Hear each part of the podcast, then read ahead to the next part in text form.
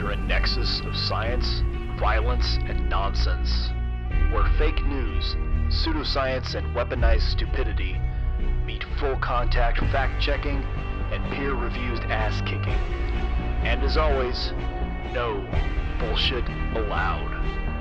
Recorded live at Bullshido headquarters in Austin, Texas, this is the Art of Fighting BS podcast. Man, come right out of a comic book. Chocolate lines up planetarily with the sun. Chocolate is an octave of sun energy. brain chips in the trips. They give the trips special vaccines that are really nanotech that already re-engineer their brains. What, what Excuse me, sir, I don't want any trouble! Sure, on some planet, your style is quite impressive, but your weak link is this is Earth. well, I get to learn karate. Karate? The Dane Cook of martial arts? No. We do not need that many vaccines. What does the scouter say about his power level? It's over 9,000. We have a saying back home that if you're coming on, come on. Keep the yoga mat out of your mouth and on the floor. You know friends and family that eat yoga mat? Oh, in the parking lot. Now we're in the parking motherfucker. That's right. Get him a body bag! Yeah!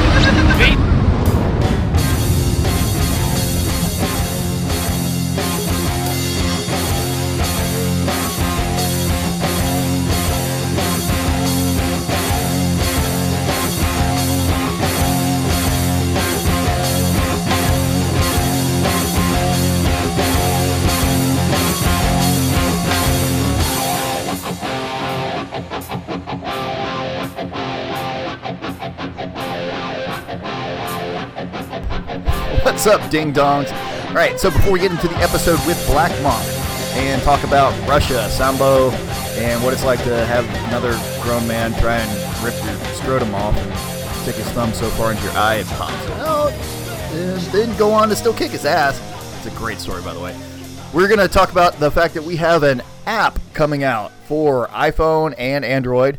It's actually available on the Android store already, and iPhone's soon to come. But uh, you know, fuck Steve Jobs for making everything difficult. And um, anyway, yeah. So listen to the episode. Black Monk is, like I said, an international sambo competitor. He's also the frontman of an Austin punk band called Bullshit Detector, which is kind of fucking awesome. So that lines up. We, we didn't plan that or anything. So he just happens to be a member of the forums, and some of you guys will remember him from back in the day, and some local Austinites will remember him from back in your face. Anyway, so check it out. Here we go.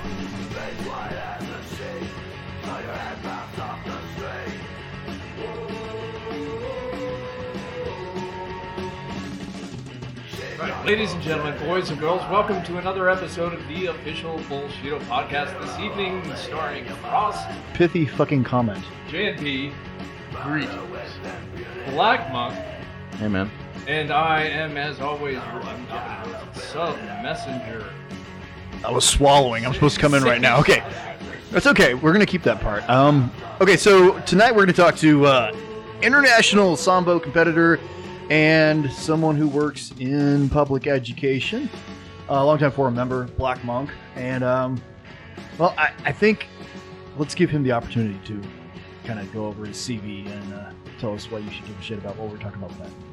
Uh, well, I can't force you to give a shit about it, but I, uh, I, I got into Sambo kind of by happenstance, and then through continued happenstance, started to compete uh, internationally. And it's been a couple of years since I have, but um, for about 10 years steady, uh, I was traveling overseas and training. Uh, now that I'm in my master's years, I've slowed down a little bit, uh, but it's still my goal to go back and uh, and compete some more. The Veterans World Cup. Is, is there like a master's division in Sambo? Yeah, yeah. It starts at um, age 35 as opposed Oh, to fuck. 30. Um, in judo, it starts at 30, right? In uh, in sambo, it starts at 35 and it goes in five year increments. So like M1 is the equivalent of M1 is 35 to 39, and there's 40 to 44, etc. Yeah, that's pretty standard. Mm. Oh, okay. I, I, you know. I mean, The I mean, but IBJ to be honest, go ahead. Whatever the hell they are. Uh, I- uh, BJJF. IBJJF is also the same five year increment type thing. I, Mhm. I, I've done MMA. And I think don't they push started it. 35, not 30. So uh, but I don't care. So Is there um, like a? I mean, is it common to have like two 65 year old dudes out there looking at fucking Rice Krispies going? So at it each is other? increasingly common. Yes. Mm, yeah, in in sambo, like the well, the athletic, at least in my eyes, the like athletic uh, prowess doesn't really start to take a nosedive till about like 55, maybe close to 60. Huh. At least the sambo competitors, because these are like insane human specimens, like most of them. Um, and the divisions above that are still like great athletes, but dated, you know, appropriately, and uh, the divisions are really small. You know. Right. Right. Sweet. So, uh, not to like ruin your international career or anything, but if you could get Vladimir Putin in a in a match, w- w- how how bad would you fuck him up? I'll whoop that ass. Yeah. He's actually a pretty decent judo black. He is, yeah. Actually, There was a there was somebody that called him out a couple of years back, and I, I think we have an article on the site about it where he was like, "Yeah, you're you're, you're fucking your phony black belt, your phony you know judo black belt. I'll I'll fucking take you." of course, he didn't respond because he's Vladimir Putin. Is just some asshole journalist. Mm. But I would have loved to. see there's that. footage of him um, fucking around sparring at It's Sambo not bad. You know, He he does okay, dude. yeah. I'm sure he knows a couple things, but uh, no, no, he trained. yeah. Listen, never mind. I'm not going to say No, that. no, I don't no, that's die. that's the whole point of this. I don't want to die. Uh, Dude, I went. Dude, I one one of the times I was over there training. Um, I uh I was there for like a couple of weeks, and in Red Square is like a little market area, and they sell all kinds of bullshit, and most of it is complete bullshit. You know, just for people passing through, tourists and whatnot. And they had this uh, this amazing shirt, and it was like right when the sanctions were first levied against uh, um, Russia and yeah, the, the oligarchs Mag- and all that shit, shit. Yeah, and they had a this T-shirt, full color, really nice portraits of Putin kicking Obama in the face, and it said something like "Nasha Diet na is like our answer to the sanctions. It was it was awesome. Yeah. But like right when I walked by, they were pulling them down, you know, and I couldn't really speak Russian very well at the time, so I was like, you know, like give me, that shit. I need that. That's good. All right, so uh, personal vanity note from JNP. Uh, uh, Black Monk is. Uh, I have two primary proteges uh, in BJJ. One is Nasir who's a, an amazing bully, uh, and the other one is actually Black Monk. And um, could not be more proud of, of both of them because they've gone so far beyond, um, you know, me. Uh, both of them in, in, in in amazing ways. Uh, Nasser is quite the judo instructor, and uh, Black Monk has gone on to compete uh, internationally. Nazir is also. Nazir is also a lot nicer than you. Um, that's He's not one of the difficult to say. in existence. Mo- most humans are nicer than I am, but he is actually one of the nicest human beings you will ever meet in your life. Never has anything negative to say, and is immensely knowledgeable. And it is my hope at some point uh, that we have him on the show because On that this dude- show, Oh, yeah. so super. He's so smart though, dude. He's so knowledgeable dude. and smart. Uh, he's one of my favorite. And then okay, so back to the track. Yeah, yeah, we're back live. on. Yeah. Um, yes, and, and it is my earnest hope that I get to have a beer with Black Monk and Nasser sometime soon. Or I mean Kool Aid. well, we're setting up for the uh, barbecue, right? yeah, we're gonna try and do that. Yeah. I don't know where. I mean, right now it's in my fucking house. So I mean, I have a foyer. it's, in, it's in his pool. well, that'd be weird, but well, that would be the best ever because then I could really actually throw somebody in the pool and not hurt myself. That would be awesome. no, we, we can work that out. But it's it's not a big pool. So, but Is it heated?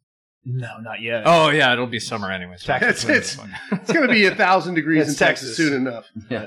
Um, all right, so um, why don't you tell us? Why don't you tell us a story, a Sambo story? Story time. Um, Not the one about the prostitute at the outside of the hotel. That's for later. Tell us a John Yikes. Wick story. Uh, well, I mean, I guess, um, I don't know. Uh, I, I can, I'll speak as freely as I can about it. There's, like, when I first got into Sambo, was basically by accident because I was training with Vandry, um, briefly. It was solely BJJ stuff. And I'd done a little bit of judo in college. Um, I trained with Vandry for a little bit and it was pretty eh. And I moved to Houston for a little bit and trained with a BJJ guy out there named Marcus Sakara. And he's really super hardcore traditional BJJ guy. It was very tough training, super fundamental stuff, and that really helped me get my chops.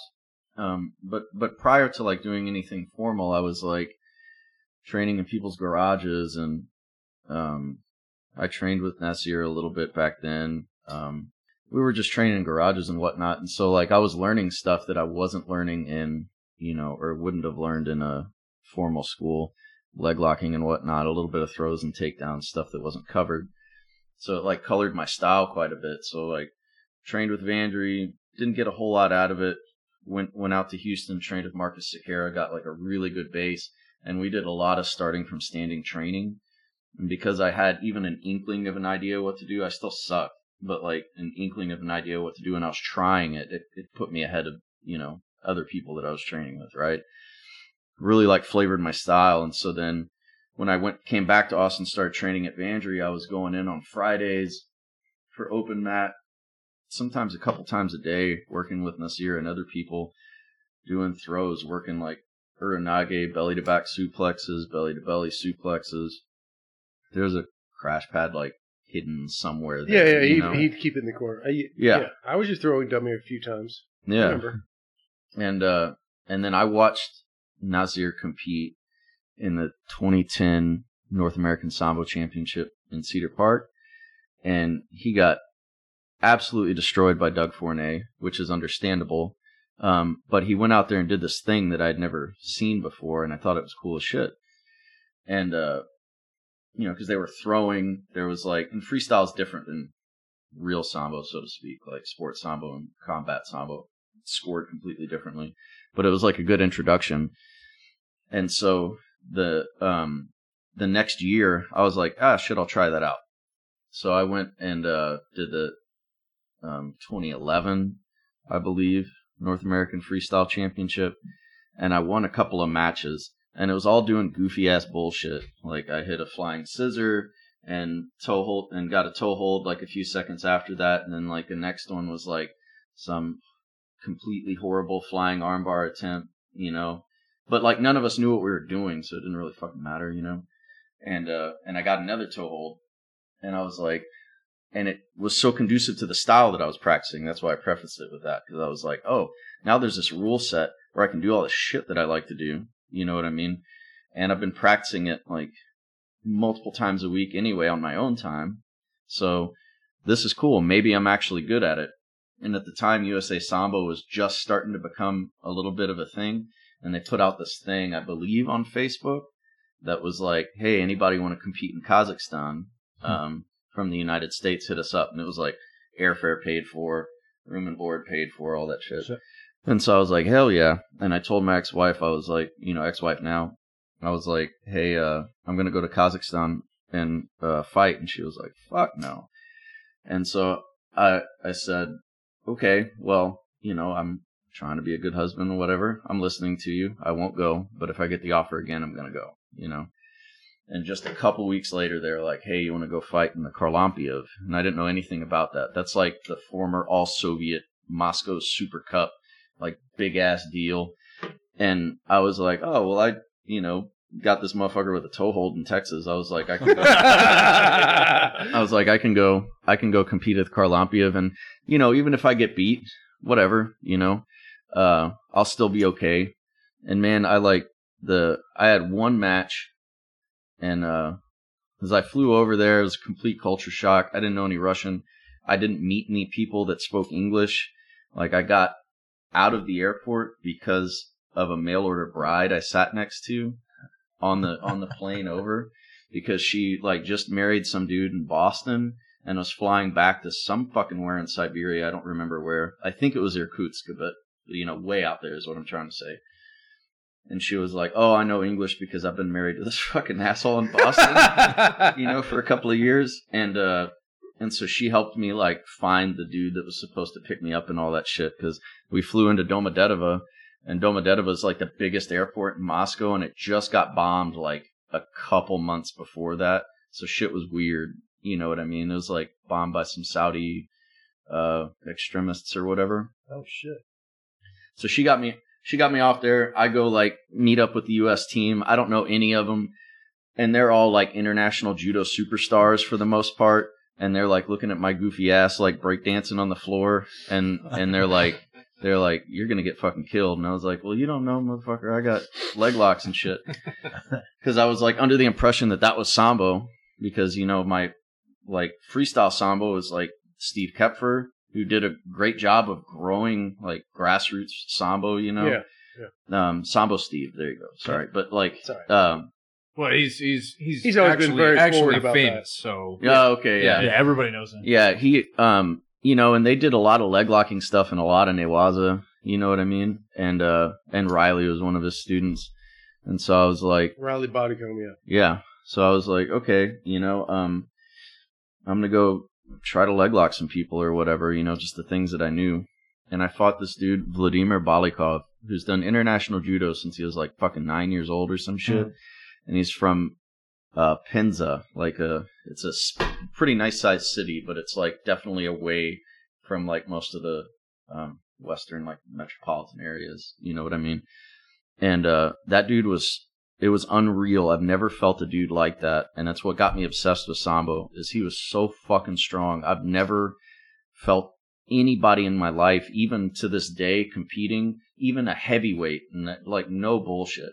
Never felt a dude like that because he, as soon as he would put his hands on my jacket, I had to take a knee. I couldn't stand, you know, and I was like, I was like, man, this is fucked up. And then like kept trying to make attacks, but they all looked stupid, you know, because he was just like manhandling me, you know what I mean, and not really trying. I don't remember what he threw me with, like not a damn thing. He tech falled me like pretty pretty quick. And I remember like trying to scoop up a single because I'd been like my my Tokui-waza reluctantly is Kataguruma. And I've Kataguruma'd some really badass dudes, but now, you know, definitely not back then. Very closely related to pulling single legs and shit like that.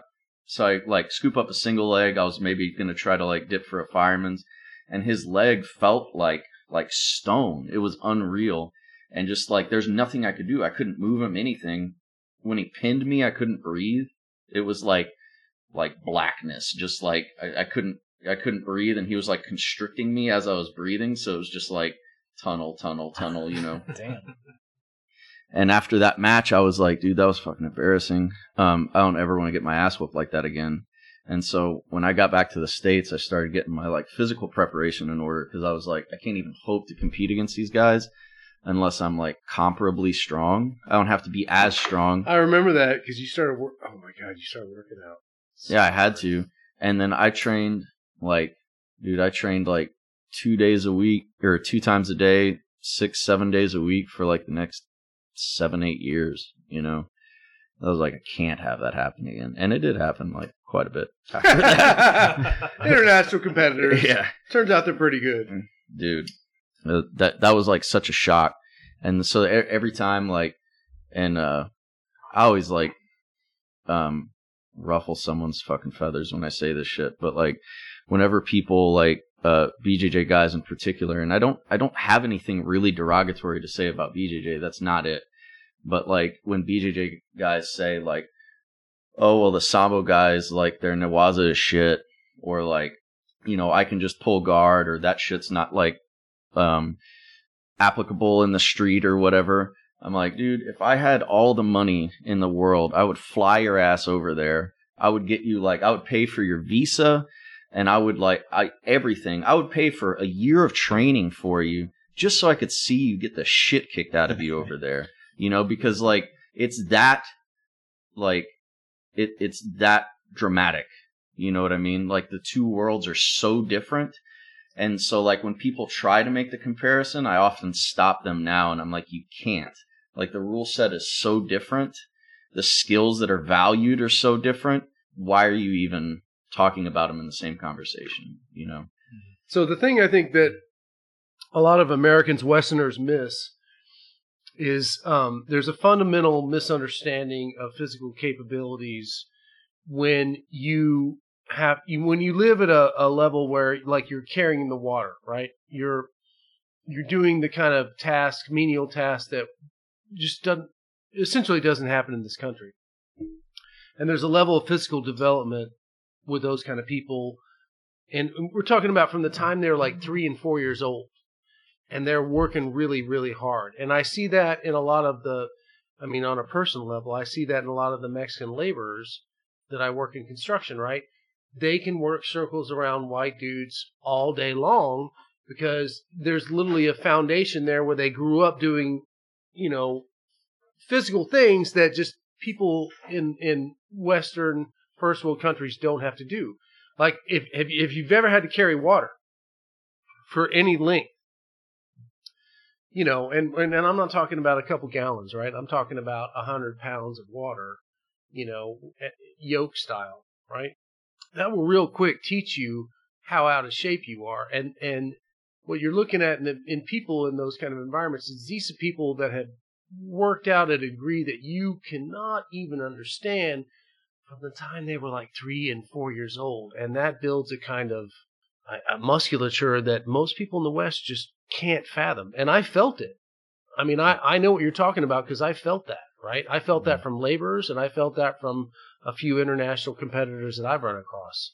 And it mm. is unfreaking real. It was like the farm strength versus you know whatever gym strength. Right. You got the kids Exactly. You Yeah. know, and we see that a lot when in in, in the army because those guys will come through and we'll train them and like the, the kids that are coming from the suburbs and shit. They're they're like you know eh, they're okay. Yeah, some of them might be good athletes, but then yeah, the the doofy, dumpy looking farm boy. You know, he's probably been throwing hay bales overweight. all his life. You know, he's got the IQ of, of a fucking bag of chips, but he's he just can go all day. Just Yeah. does not get tired. So, and, and I think there's even another level beyond that where, um, you know, just there's a certain comfort level that we take for granted here in the West, and, and a lot of people in the West take it for granted that's not there in other parts of the world, right? So you literally don't have the perspective unless you've traveled or run into those people. Yeah, trained with no air conditioning and that kind of shit. So Yeah, I mean, I, there, Or there's indoor plumbing. Yeah, there's definitely like some socioeconomic factors that play into that. Uh, like no doubt, but um, the the training is just vastly different too. Um, eight, like eight hours a day. yeah, I mean, yes and no. It, it um, so so this is this is the way I I like try to dice it up for people.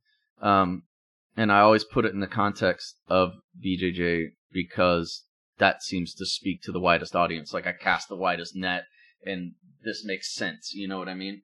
So you go to even like a good, fairly competitive gym here, and you go to a class. You know, not a competition scenario, but a class, and there'll be like um, a handful of people on the mat, and the instructor in 20 minutes will show five techniques. You might be able to do three or four repetitions of it. And then if you do have the opportunity to do more, most of the time you'll just see people try it three or four times and then sit and do fucking nothing. Like waiting for the next technique to be shown. Yeah. You know, whereas like uh that was actually one of the things I had to get over that technique collector bullshit in order for me to be successful overseas because I got my ass kicked for a long fucking time, but I did eventually start winning. Um, and it was when I quit doing that. I remember the first time I trained at Sambo 70 in Moscow, there are these two Georgian dudes who like, um, you know, I don't know what it is, genetics or whatever. Them motherfuckers are freaks, like strong, crazy athletes. And there are these two dudes, um, who did standing fireman's carry for two hours straight, no breaks. Nice. Just that one technique. And I mean, we're talking like getting the Kuzushi, pulling them up. I mean, this these were like kind of live um, throws, so they weren't 100% compliant. And that's actually another facet of the training. It wasn't 100% compliant, but they weren't really resisting either. And they, um, uh, they, what do they call that? Um, I, I forget, but anyway, it's just this technique where you just throw over and over and over. You and your partner. I take one, you take one, I take one, you take one. Uh, Nabrasovanya. And they did it for two hours, and no break. Like Kuzushi, put them up on their shoulders, do a front flip, land them on their back, pop back up. Other other dude does it. And uh, they had to have done in that two hours. They had to have done like 300 repetitions each, something Shit. like that. Yeah. And that resonated with me a little bit at the time because I was like, dude, I I could have a baseball bat in my hand and that dude will fireman's carry me like all day. He's done it so many times. and then when I when I trained there, like um, times after that, and I had some like international competition under my belt. The coaches over there at Sambo 70, that was the biggest thing they always said. They were like, quit trying to go for a dozen different grips and a dozen different throws. They're like, you need to get good at one grip and one, maybe two throws, and that's it. And so when I did finally start winning and uh, and lasting for an entire period of a match, was when I did one grip, which is a left-handed traditional grip, and did one or two throws, which is Morote Seoinage and Kataguruma. Then I started winning. But I've probably done 8,000 Morote, Morote Seoinage in my life, and probably more than that in Kataguruma, you know. And so I'm I'm so confident with that. Even if I'm not like even even if I know the odds are stacked against me, I'll try that against anyone with confidence. You know what I mean? Um, I'm always comfortable there. Yeah, that's the. Um, I think um, remember Asopian Matt Kirtley from the Yeah. forums, Brazilian Jiu Jitsu black belt now, but he was. I mean, even when back when he was like a blue belt, he was trying to explain that Brazilian Jiu Jitsu, uh, that was his thing, is not Pokemon. Don't fucking connect or collect techniques. You're not Yeah, trying to dude. get all 151. Don't work. No, you just work on five. Work uh, level up your fucking Charizard or whatever. Yeah. Shut up.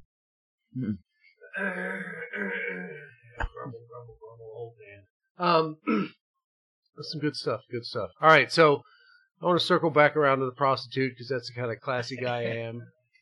Peter told me this story. One of the first times he ever went and competed uh, internationally, and he just got married. Is um, and this is somewhat to exonerate. Um, I didn't do nothing.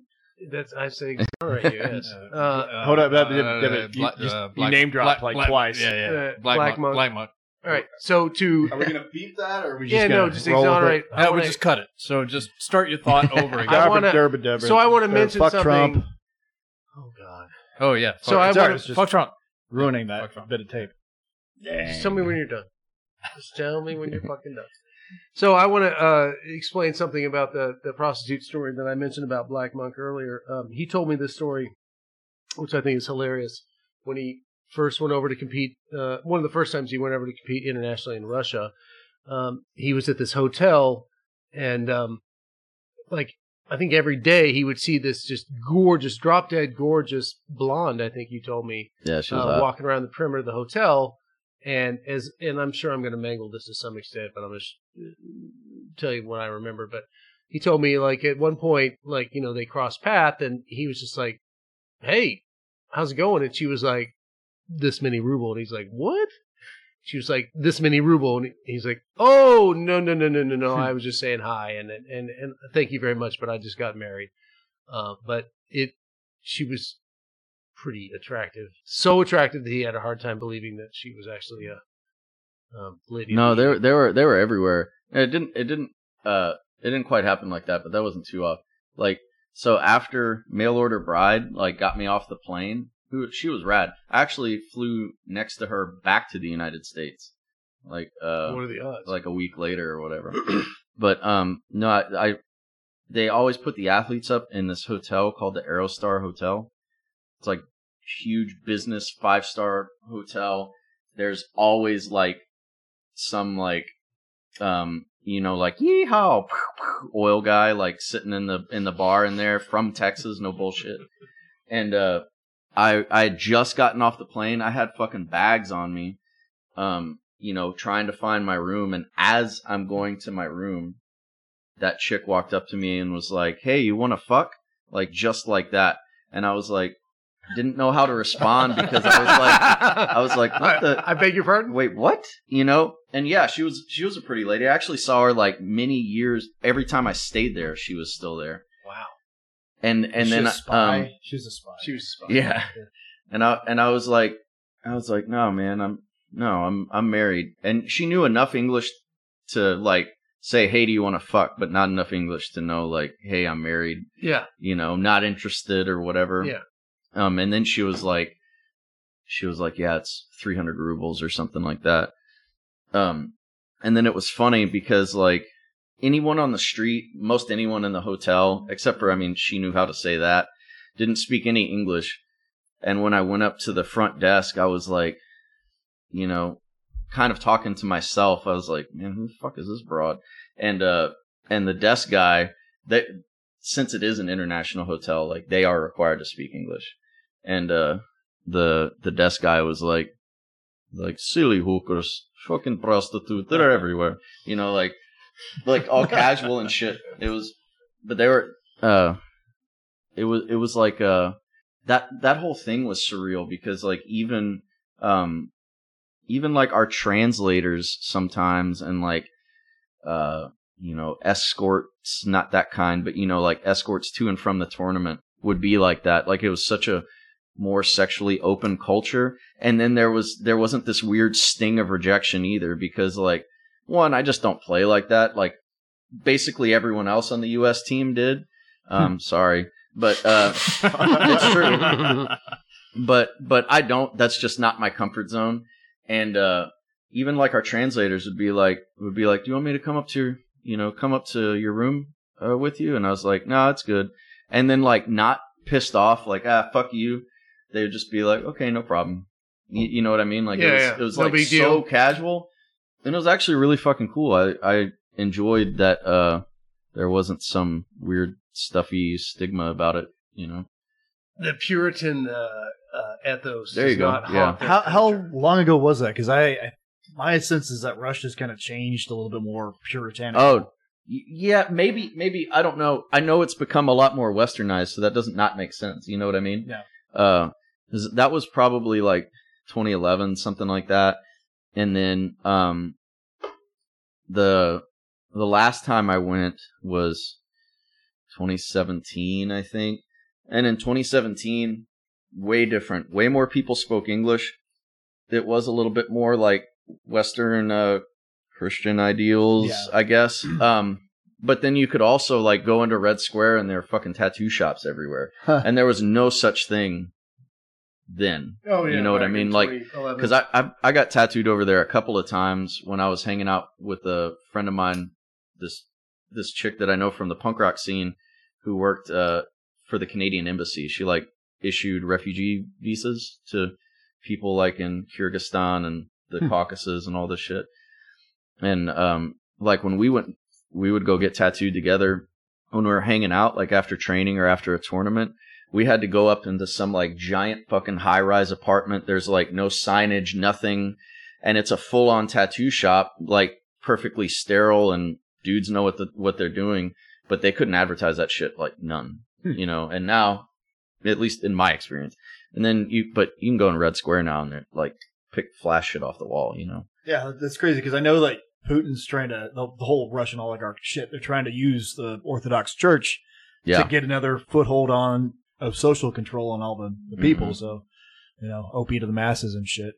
Oh yeah, yeah. I mean, there there was a through Sambo. I met a bunch of people who were who them directly or their folks were religious refugees from the Soviet Union. One of the guys um, involved with the USA Sambo actually, he had to flee Russia um, when he was a kid, go hide out in Spain or some shit. I Huh. forget because he was Jewish, huh? No, no, no, no. Um, because he was Jewish, and that, there's a handful of stories like that. Uh, one of the guys from Bullshido, but I can't remember his name off the top of my head. Tai Chi guy. Yeah, he uh, he fled. He fled to Estonia. Oh shit. Oh, I should know who you're talking about, Yeah, but um, but I don't. Yeah, and, and when when I was at, I I taught myself Russian so that way I could like further my progress in the organization over there with FIAS, which I did a pretty good job of uh, for a while. Um, and I would I learned Russian by uh, teaching myself basic bullshit online, and then getting on Skype and speaking with native speakers. Um, and that's it. That's all I did, and I became like near fluent, maybe fluent at one point, just doing that. And one of the, the ladies I used to talk to in Kazan told me about all the stories of growing up in the Soviet Union, how her grandfather, who was kidnapped by the KGB, taken out to a gulag, ended up shooting himself because it was so fucking bad out there. And they were, um, had some kind of religious practice going on too. And since he was dissenting the, like, you know, the atheist state or whatever, um, by like speaking about religion or dissenting from the political like regime or whatever, he was kidnapped and taken.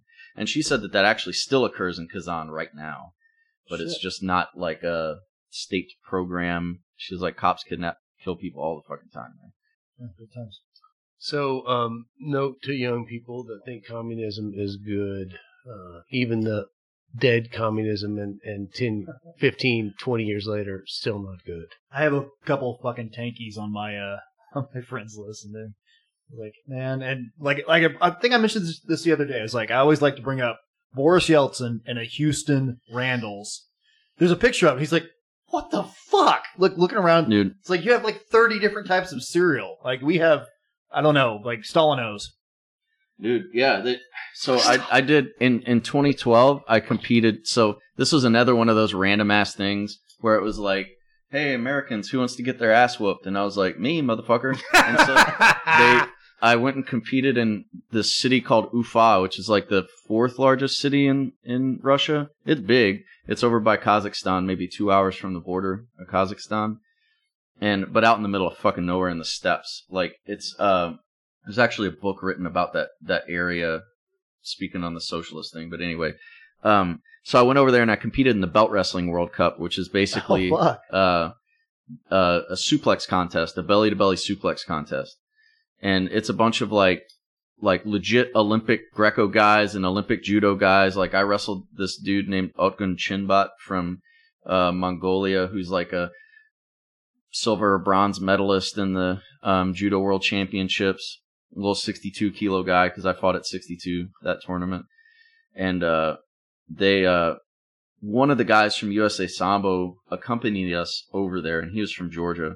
And we, I remember we walked into a, a supermarket. Look, look around you. You see a grocery store, and I was like, I was like, yeah, of course. Um, we're in one, you know. And he was like, in Soviet Union, you look around, there's nothing on the shelf, nothing. Look at this. There's bread, there's fish, like you know, just like like pointing out the fact that like there was nothing to be had, like nothing whatsoever. And then, ex- except for unless you were an official or some kind of like, like oligarch or, you know, like those motherfuckers had money. Them motherfuckers were eating. And then it was better in the like metropolitan areas. is like a lot of the, um, like snootier people from Moscow and St. Petersburg that I know um, will refer to the rest of the country as the provincial areas. Hmm.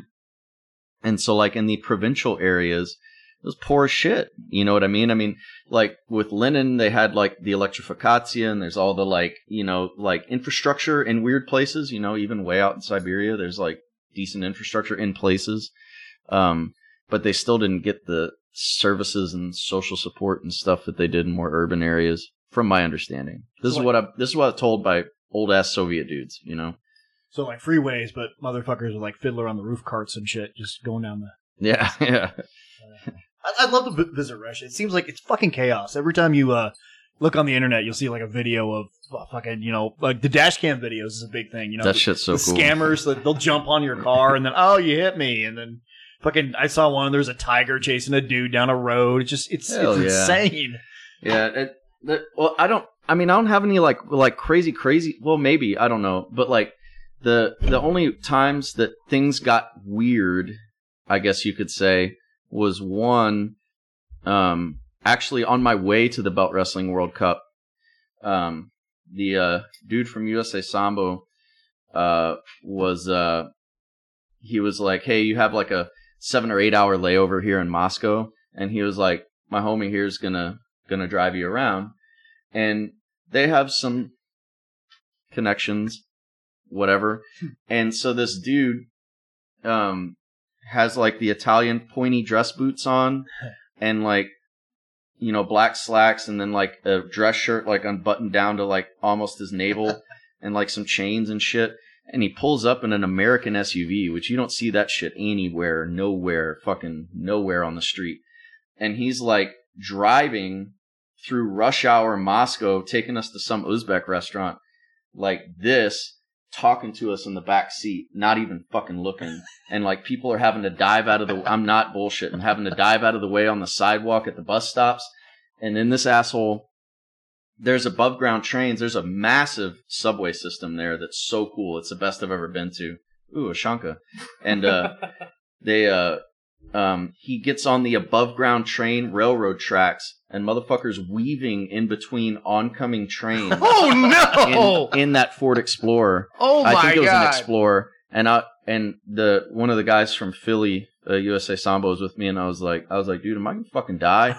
And he was like, he was like, uh, I don't know, you know, you know? That's so Philly. I don't know. And that shit was wild. Um, there, there's clearly some weird shit going on there, and um, and then an, another time, like there's kind of like this like flippancy about death, and maybe that's just my perception, but it's what I No, no, saw. that- you that's know what a I mean? legendary in that culture. because actually. the first time I ever flew Aeroflot, which used to be a disaster of a fucking airline, like like dude's kids driving the plane while he's drinking vodka and shit. Yes. Um, legendary, actually. yeah, they used to like crash into the Urals all the time. Um, the uh, the uh pilot, there you go, came on the loudspeaker and said some shit in Russian. I didn't speak Russian yet, and the whole plane started laughing, and I was like, "What the fuck did you just say?" Like th- to this chick next to me, and um. And she was like, "Oh, it's very funny. He said that he's drinking right now." And like, and everyone thought it was fucking hilarious. You know what I mean? I was like, no, no, motherfucker, that ain't funny. Like, I ain't trying to die. Like to go go to a suplex contest. And I I like got on the subway one time in Moscow. I was hanging out with all these punks and skins. Um, we went got tattooed together and we're drinking beers and shit. And uh, I met them like through some friends. So when I would get done training, I would like hit them up on Facebook or WhatsApp and be like, "Hey, let's go fuck around," you know. And uh, we were they were like hopping turnstiles and shit and all the stuff that I didn't want to do because I was like, I'm not, you know, I'm not trying to get like arrested or whatever. And they're like, they're like, it's fine, you're white, you're white. And that's true because anyone who looked like remotely Central Asian, they would pin that motherfucker, bam, you know, who would do something like that. But like a, you know, dude looks like me, they would like let you go pr- do pretty much anything. And I got on the train and this this like super drunk dude lunges at me with a knife and tries to and tries to stab me. And like cold call. Like he wasn't talking shit to me. Like we didn't even see each other. He just rah, you know? And uh and I was like whoa shit. And I sat down and I was sitting next to um a friend of mine Igor. And um and I was like dude should I be worried about this guy and Igor was like, "No, no, he's very drunk." Like, and that was it. That was it. That's- that's all. He just stabs people. the, drunk. dude, the dude that was with uh, Stabby guy was just like this, like, Holding him back. holding him against the seat, and that was it. And I was like, "Man, fuck this shit." You got to remember, it's a podcast. They can't see you holding them back. Yeah, but I don't, I don't know how else to communicate that. Like reverse clothesline. Uh, But but like uh, honestly, like a bunch of that's not all of it, but a bunch of that stuff I feel like I'd experience in a lot of places. Like when I, I remember playing punk shows in the '90s in Atlanta, and it was at least that sketchy, at least where we were playing. You know what I mean? So like, I remember getting shot at in Florida playing a punk show like in the '90s. So like, that's arguably worse. I don't know. You know? Is is there even a punk scene in Russia? I Oh, it- fuck yeah, now, dude. though? Yeah, I mean, I know Pussy Riot was, you know, That's not a band though. That that was that was like a art installation protest group. Oh shit! I didn't Um, that. a friend of mine was telling me about it. She was like, "Oh, they've been like stirring up shit for years and years. They're not really a band. Maybe they are now." But she was telling me that they were just like a protest group that kind of got together and made some noise and shit one day and got busted for it. But they've been doing that for a while. Oh shit! Okay, so kind of like the Femen people that go around with their you know tits out. That's that was a protest. Yeah, there there was a dude in Red Square who nailed his balls to the cobblestones, like uh, similar. Why? What the fuck was he protesting? I can't. Um, I don't remember. It was like state oppression or something, Pro- but protesting having testicles. yeah, protesting that sack. His Y chromosome was like fuck Jesus. Oh man. Yeah, no, the the punk scene's actually really rad over there, man. It's like, and in the um, as actually, I play in a band right now called Bullshit Detector, and we uh, That's so fucking perfect. That's You need to do the intro to the to this podcast now. That, that needs to happen. Dude, it, it, we'll record it right now. We'll do it. Oh hell yeah! They, Yeah. That- they, uh, we'll make um, that happen. Bullshit Yeah. Detector. We just released a a three song cassette tape in Moscow, Um, and it, it's it should be well. I think the official release is on the twentieth of this month. They're they're on cassette tapes. Is that yeah, no, that's like a that's like a huge format right now, and I enjoy the shit out is of it like a grew up with it. retro-y thing, or is it just that's convenience? It's I I think it's like supposed to be a nostalgia thing, but nostalgia the people who are consuming them for the most part weren't really alive or listening to music when cassettes were. a Well, thing, yeah. you So, know? but so the thing with cassette is, uh, it, it's it exactly the same argument uh, against uh, like CDs, right? It's not digital. I thought though they were digital, not analog. No, they are analog. Mm-hmm. Cassettes are analog. Oh, huh, I didn't know. it that. does Yeah. it does have a different sound and and when you master uh, music of any kind it does have to be uh, mastered differently for like digital formats versus vinyl versus cd versus you know whatever Yeah, That's pretty fucking cool. But now now we're uh we're like morally obligated to promote bullshit detector. Just I mean, hell yeah just, I mean that. Well, dude do it yeah, that's awesome. Now you also did a um damn was- uh, Ramones comic book recently, Hey, can, right? Yeah. Can you play Bulls on Parade? no i have no idea how to do that Uh, yeah, but yeah, you, so you yeah, did all that because kind that would shit. that would fucking work, right? Damn it, I Have actually bullshit meant detector I actually know a dude. on Parade. I know a dude. i'm out He's from Ireland. He does a rate his he has a band that does Rage Against the Machine covers uh, Huh. downtown Austin. Uh, that's his whole thing. He's like I, I forget what they're called, but yeah. So I was thinking of asking him, but then we found out that there's bullshit detector. I mean, I we we got to do something with that.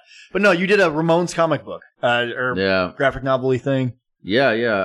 I um I did I did a bunch of artwork stuff when I was a kid and then um I was really young when I got into punk rock. Um you know, for whatever reason that I did, I was a rebellious little shit. I like the music, whatever. And um and then I played and toured in punk bands for from when I was like 18 to when I was 30 and then sporadically since I'm 40 now. Um and the Ramones are what I really like cut my teeth on um, even though I got way into other shit, a bunch of like anarcho punk and like oi and street punk and all other kinds of shit, a lot of hardcore. And uh, I uh, was just sitting at work. Um, I'm a special ed teacher and doing inclusion support. And so I do have like a modicum of free time, sort of like during the class time. And I just started like sketching stuff. And this was like a few months ago. And I ended up writing a comic book with the uh, Ramones as superheroes, superhero clones and I I put that out like uh, a couple of weeks ago, but I sold out, and so there's more being printed right now. Nice, nice, yeah. Yeah, see, I, I I know a little bit about punk. I but I mean that's I appreciate the genre, but I, my knowledge does not run deep. I'm like fucking uh, Black Flag and, and that kind of Mhm. thing. I'm uh, Oh, right on, yeah. Sex Pistols. I the Ramones were like the first band though, or first official punk band. Judy's a Uh, punk. I mean, they like the more they do research into that, the the like farther it goes back. So like, I don't know that the Ramones were ever considered first, but they are seminal. There was a there's a, a group of black dudes uh, that had a punk band, right? Yeah, yeah, There was yeah, a, In Detroit, yeah, it's Death. yeah. Yeah, Death was pretty rad. Um, There were some bands in the '60s that had, you know, possible punk. you know the proto punk stuff, Radio Birdman, Iggy and the Stooges, Yeah, you yeah, know, all that yeah. stuff. there was yeah, a bunch of stuff, so it just depends on where you want to draw the line. for sure. Fuck the UK, so we'll we'll claim it. Yeah, I mean, a lot of that, like, it sounds overly philosophical, but a lot of, like, me growing up in punk and, like, squatting and living in, like, punk houses and doing all kinds of DIY shit, making my own music, putting out my own records was uh, a really good foundation for me to get so obsessed uh, with Sambo because um, I, I did a lot of that. I mean, I can attribute a lot of that to a lot of people, but as far as the, like, like, blood, sweat, and tears shit goes, that was me. Like, trial and error, doing it on my own, going out, getting my ass whooped, coming back and figuring out again. I didn't have like a steady stream of coaches to tell me what to do. Um, I wanted that, you know, especially at a period of time, but it's just not readily available, especially in Texas. Yeah, especially in Texas. Well, in the '90s, it was still people still figuring all this shit out. So I I can understand that. You know, what what did they really have back here in the '90s for as far as they, was Vandry here? Yeah, late '90s, right? Uh, yeah, yeah. So I s- officially I started in '99 with him, and um, I got hurt, and I didn't come back until 2001, and that's when I really started training seriously. But um, he was well. I mean, as far as BJJ, he was it, and then um, Phil Cardella uh, started up. Probably right around the same time as Vandry. Yeah.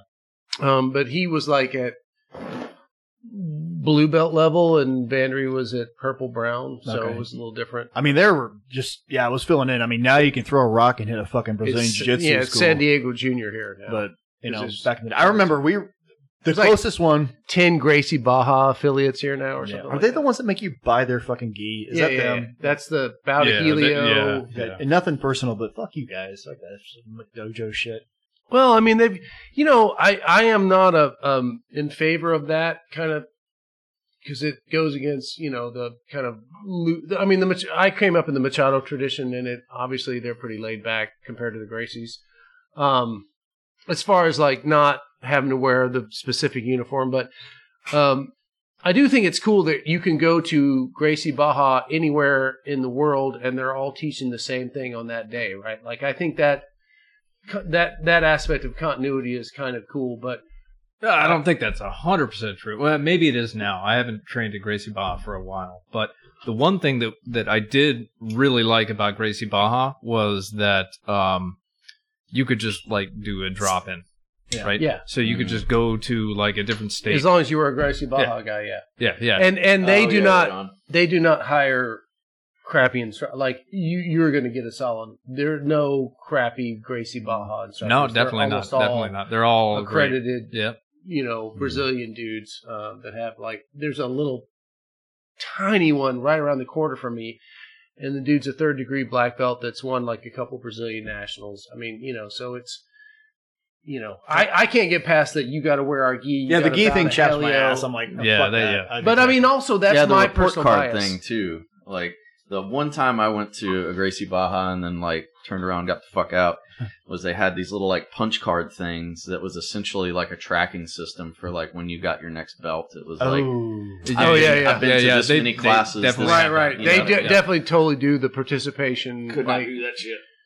Yeah, um, it's like there's an you old, earn it when you've been going this long, but they, there's some kind of hard stop. Like you don't go past purple unless you've got decent skills. I can't Oh, okay. remember what it is. well, purple used to mean something. It used to be a huge It fucking deal. Still, have for the belt. most part, means something. I mean, BJJ is definitely So if going I through some. just show up at a fucking Like their get junior- my card stamped, you know. Yeah. Congratulations, your EFT is you know come through. Some Oregon dojo tried to implement a junior black belt, So we actually have. and they uh, shut them down. Right I remember away. there was the the uh, mail order dark blue belt thing that was going on for a while. Who was that? Grace? No, that No, was- yeah, that no, no, that Yeah, was yeah, yeah, that's, that's, uh, Gracie Combative that- online program, Right, Dark right, right. blue.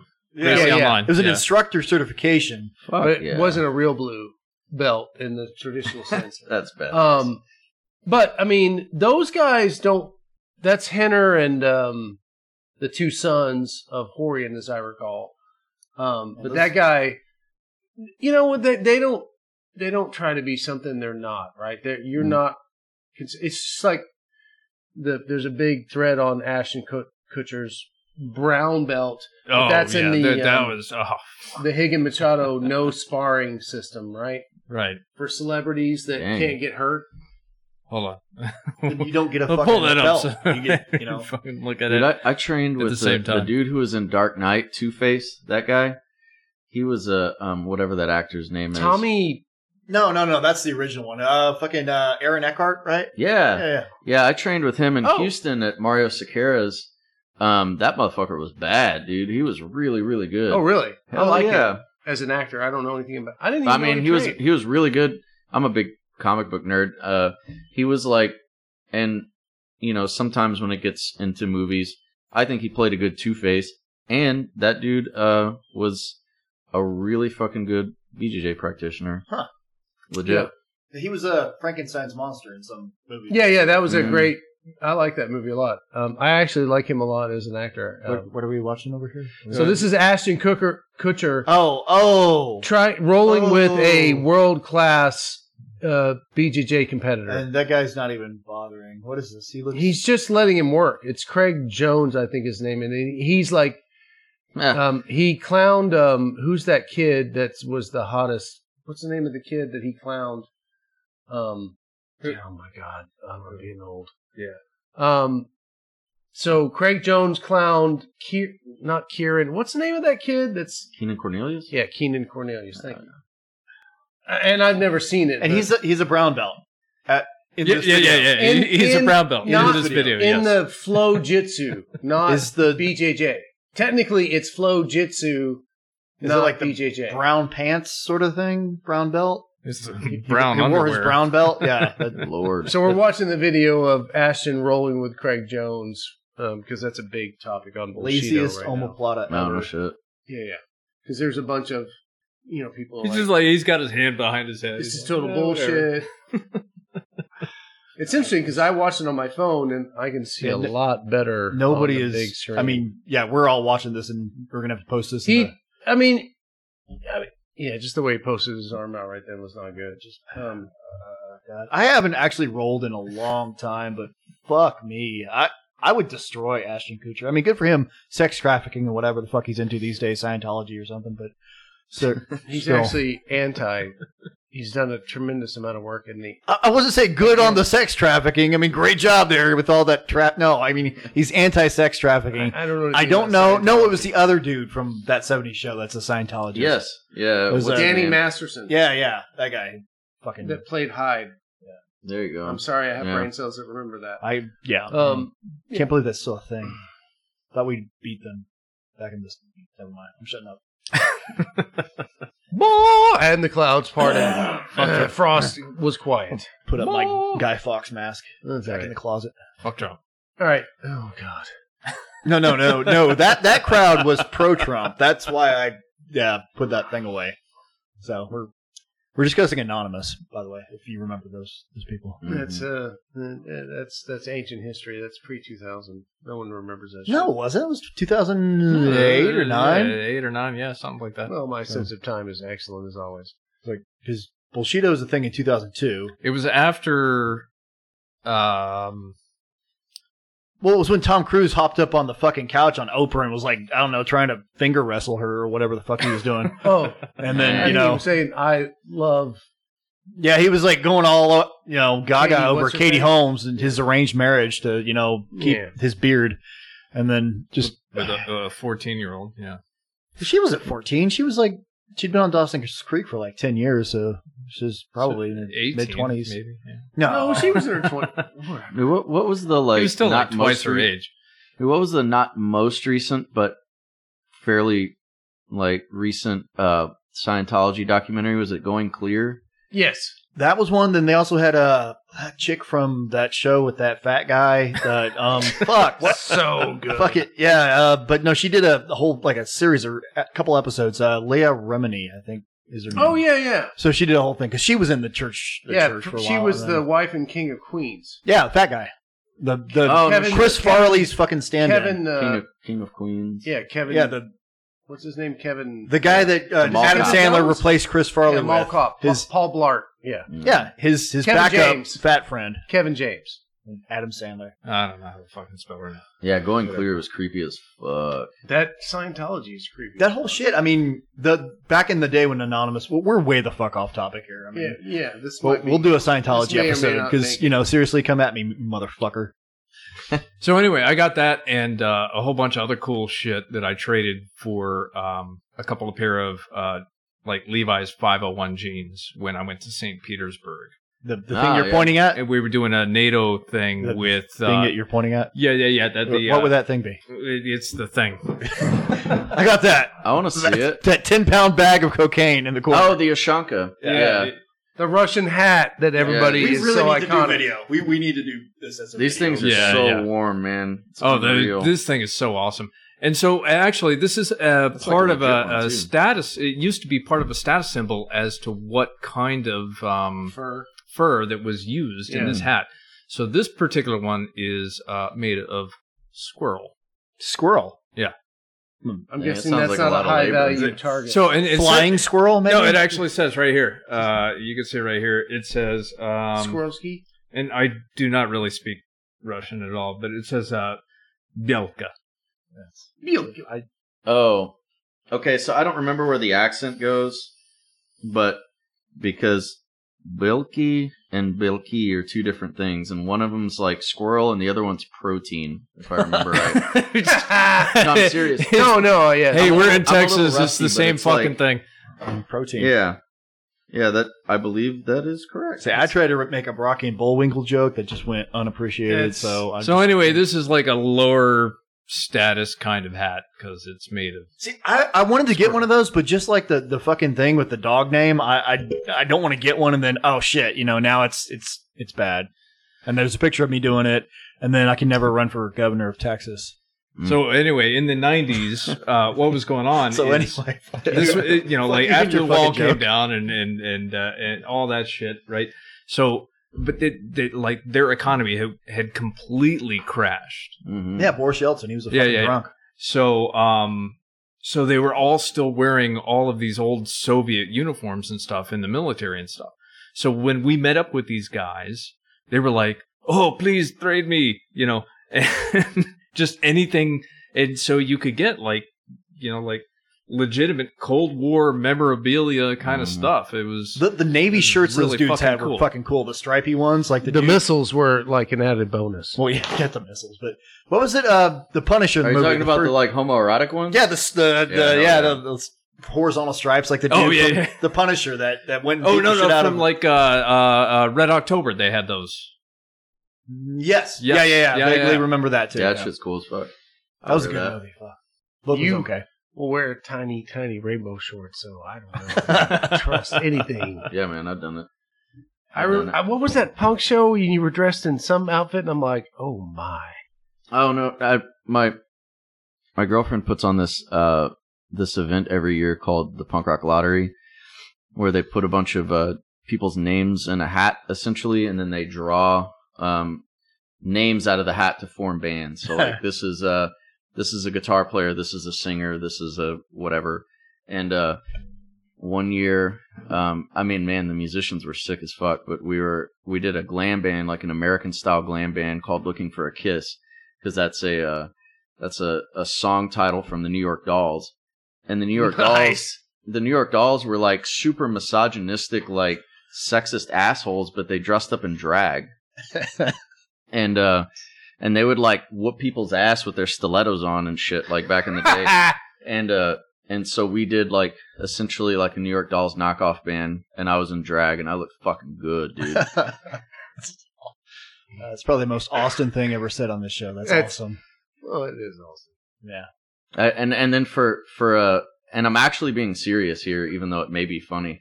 I like got a glimpse into what it was like for women to be like ogled, you know, and and that's not me jerking myself off. Like the the bitch who did my makeup did a really good job. That's all I'm gonna say. I looked really good, and and because she's been doing drag for like 20, 25 years, something like that. It's like a really good friend of mine. And I remember like this dude, and he was big as shit, man. He was like six four, six five, like grabs my ass, and so he had to reach down, like that. He had to put some effort in there. I'm not a big dude.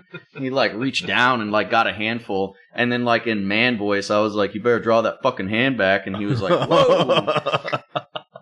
and like, and on a serious note, I was like, I was like, dude, is that what it's like? You know, to get fucking ogled and groped at by fucking weirdos. You know, when you're mm-hmm. a chick and you're just out. You know what I mean? Yes, it is. Yeah. So Makes you uh, more inclined to believe that statistic of one in four women have been sexually assaulted. Yeah. So Yeah, yeah, Yeah, yeah. yeah. If you if you've never experienced that, then you don't have any um, perspective on it. Tell tell the story when you almost got your eye gouged out when you were bouncing. Oh, dude, that that um that band is actually they just played San Antonio a couple nights ago. There's like an old English pu- punk band called the Adicts, and they dress up doing this like Clockwork Orange type shit. Um, sort of. They have like I don't know. You just have to see it. It's like half Clockwork Orange, half clown makeup. All this like party shit. They like to throw confetti and have big like confetti cannons. Um, and they've been around for, I mean, I want to say at least thirty years now. It's got to be more than that though. My math is bad right now and I was I was bouncing at the Adicts show here, and uh, when you're bouncing, especially like big shows like that, you you have to keep in mind not only is is this dude gonna start shit, but also is the crowd gonna turn on this person? You know what I mean? And there's this like young punk kid who was just kind of flailing around and shit, and he uh was pissing a bunch of people off, and um at Old Red Seven, um there was this big hole in the middle of the that like, was a bar. uh, floor, in front of the big stage, and he was just uh, doing the shit, and then like smacked his head into that fucking pole, and I stopped him like this, and I was like, hey, uh, you know, put my hand on his chest, and I was just like, hey man, are you all right? And he looks at me and slaps me like just like that, and I was like, what the fuck? And just started laughing, and then he just turned around and started like goofing off again. And I was like, all right, that's weird. But you could tell people were starting to get pissed off at him. So I was like, oh, crowd's going to turn on him. Maybe I need to scoop him out of here.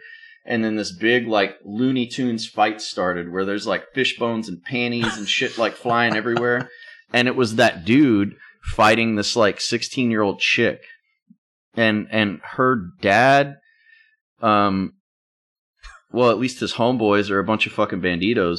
And they all started coming in, like, whooping this kid's ass.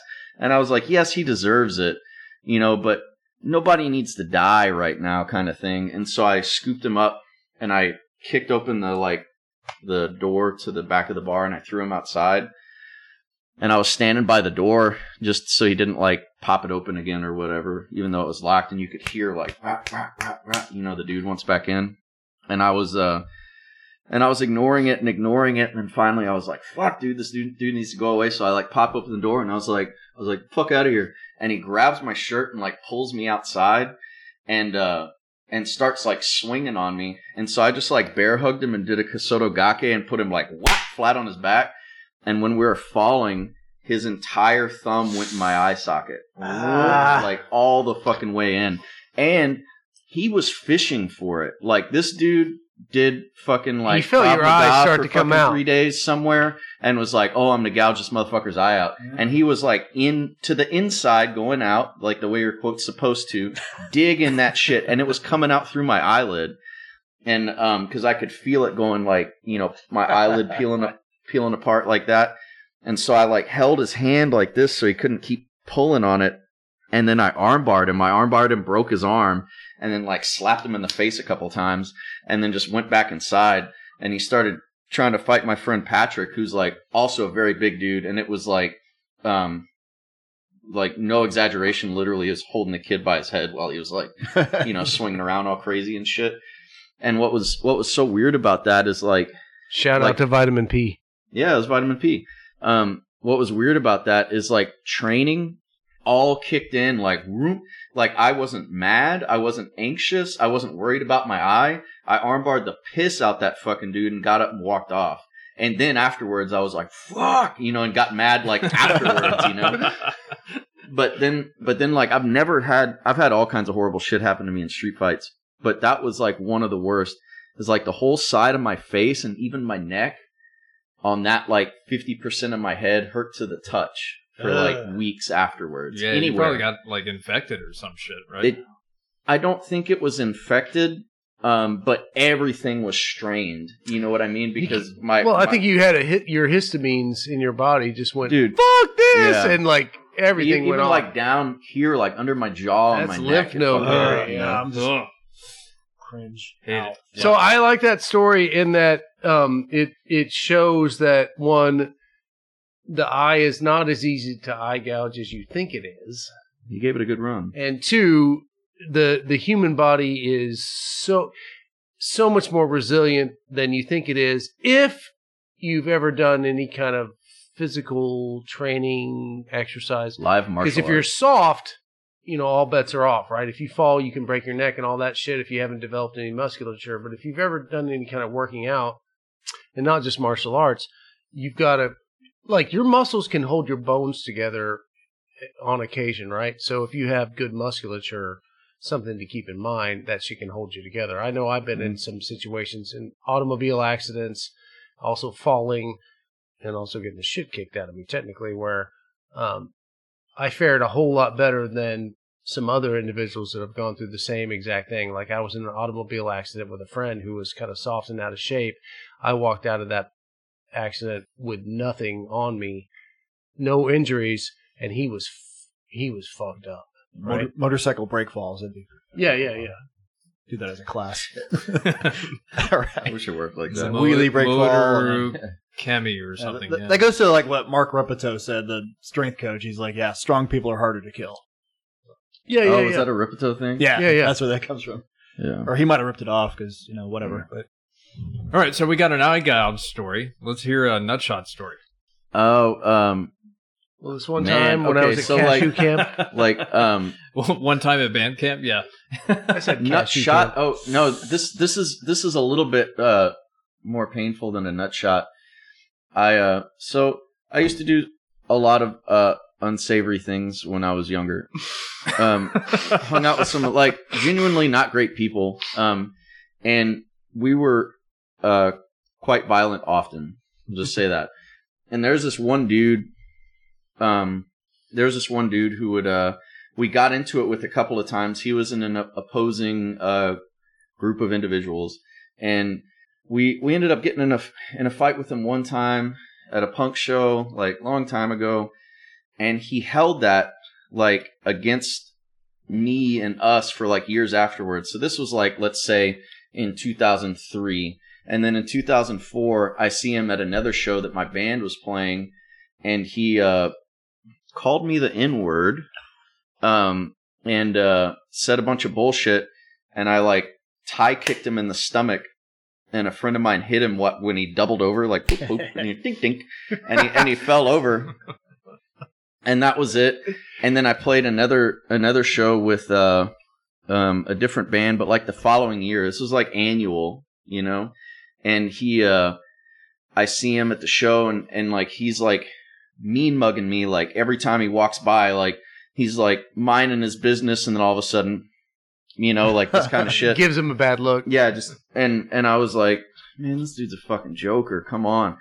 And uh, I was loading out after the show, and he kept doing that bullshit like all night, and he talked shit when I was like walking by, and I was a piece of shit then, straight up, but like I really was, and and so I waited till he was making out with this super hot chick. This no bullshit. He and like this dude, it looks inbred as fuck and I'm not afraid to say that shit. He looks bad, dude.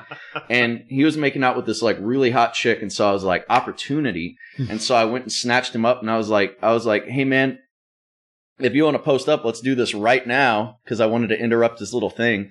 And he freaks out. He has a like pint of beer, and he throws it up against the wall. It shatters, and he's like, Rah! like literally screams, and like kind of Frankenstein's at me and I and I got him with the uh, Koshi Guruma like head and arm throw, wham on the ground, and then as we were falling, he grabbed all of my nuts like this, and I was like snaking them out of his hand, like moving my hips around.